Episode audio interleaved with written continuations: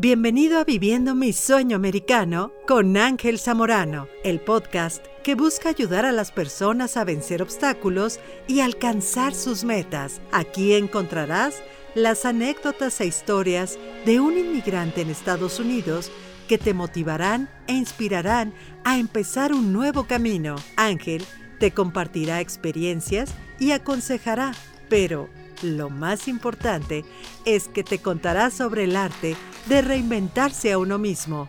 Ahora con ustedes nuestro anfitrión, Ángel Zamorano. Bienvenido.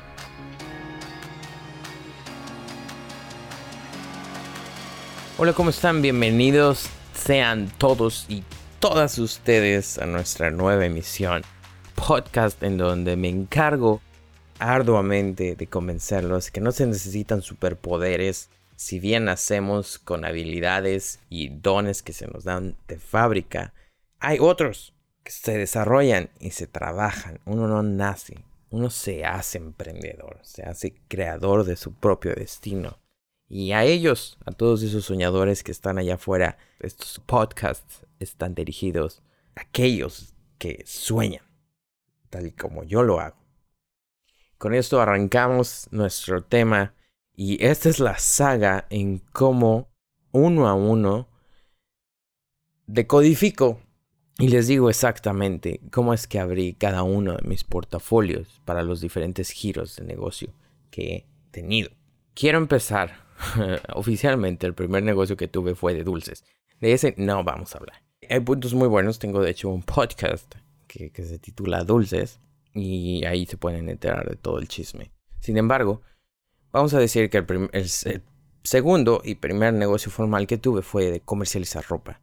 La manera en como yo crecí fue en que todos como buenos emprendedores, al tener una idea de negocio, tenemos que fijarnos, por más introvertidos que seamos, yo les aseguro que hay 20 personas cercanas a ustedes que se llaman familia, hermanos, primos y tíos vamos a ejemplificar esto y demostrarles que sí, se puede. No se necesita ser un extrovertido y león en la vida para iniciar un negocio.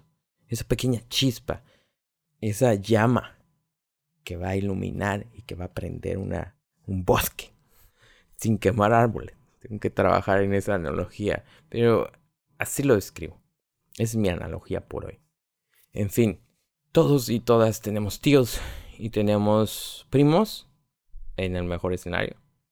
Y hay personas cercanas, tenemos compañeros, ex compañeros de escuela.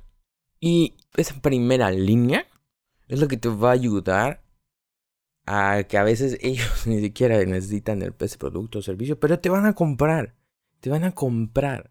Y tus primeros movimientos van a ser gracias a ellos.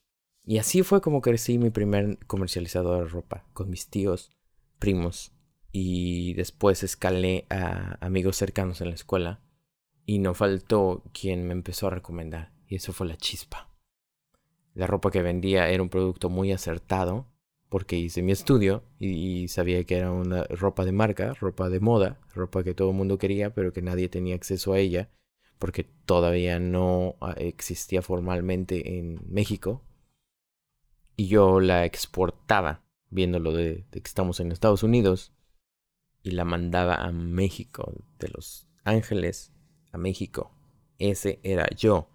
Ese diferencial que definí mi producto fue como arranqué esa chispa. Primero fue, fueron tíos que me compraron. Un saludo a todos ellos quienes me apoyaron. Y, y también les vendía buena ropa. Ropa buena, ropa de calidad. Y después, amigos cercanos después más tíos y después amigos cercanos de la escuela y así lo fui escalando hasta que ya terminas vendiendo a completos extraños al punto en donde yo terminé mandando a todos los estados de la República Mexicana. Me acuerdo que tenía mi spreadsheet y terminé mandando a los 29 estados. De hecho ya son 32 porque escuché que el Distrito Federal ya se hizo en estado. En fin, toqué 29 de esos padrísimo porque en el camino aprendes. Y esa fue mi chispa de cómo si se puede. No compro la excusa de es que yo no tengo amigos. Te aseguro que tienes una primera línea y te sugiero que hagas una lista y llames uno por uno. Llámese excompañeros de escuela, familia, primos, tíos, tías. Todos tenemos al menos de 20 a 30 personas que te van a escuchar. Esa es mi primera saga en cómo sí se puede, cómo en un análisis de determinar un buen producto que sabía que iba a tener éxito, lo probé, me arriesgué, porque nadie te va a garantizar, ese éxito a ah, si se va a vender tu producto. Tienes que saltar. Porque yo no vendo fórmulas o no regalo fórmulas de cómo evitar sufrir cómo evitar que te arriesgues. Ese factor no lo ofrecemos aquí y no creo que nadie te lo ofrezca allá afuera qué mejor homenaje a la vida, hacerle el honor a la vida de arriesgarnos una vez más cada día y hacer que valga cada uno de esos días. ¿Va a pegar o no va a pegar? Pues compra, pruébalo, ofrece e inténtalo y quédate con ese lo intenté. Dejémonos de hubiera. ¿Qué hubiera pasado?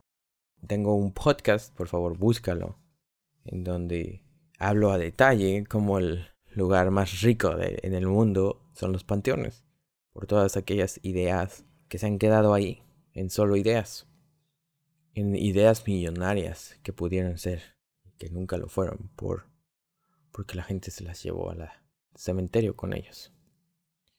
Eso es todo por hoy. Muchísimas gracias por seguirme. Sigan mi saga. Me voy a encargar de que el título ustedes puedan identificarlo y continuar entendiendo y aprendiendo cómo fue que armé mis portafolios, sin importar que sea un servicio, sin importar producto, cómo fue esa chispa que generé con cada uno de mis negocios. Paso a paso, es el arte de crear escaleras, es el arte de soñar tan alto y a su vez el arte de crear esos escalones. No importa ese alto que ya hayas diseñado para ti, acordado. Yo me encargo de, que pongas esos escalones. Es el arte de poner escalón. Muchísimas gracias. Eso es todo por hoy. Nos vemos en nuestra próxima edición. Bye.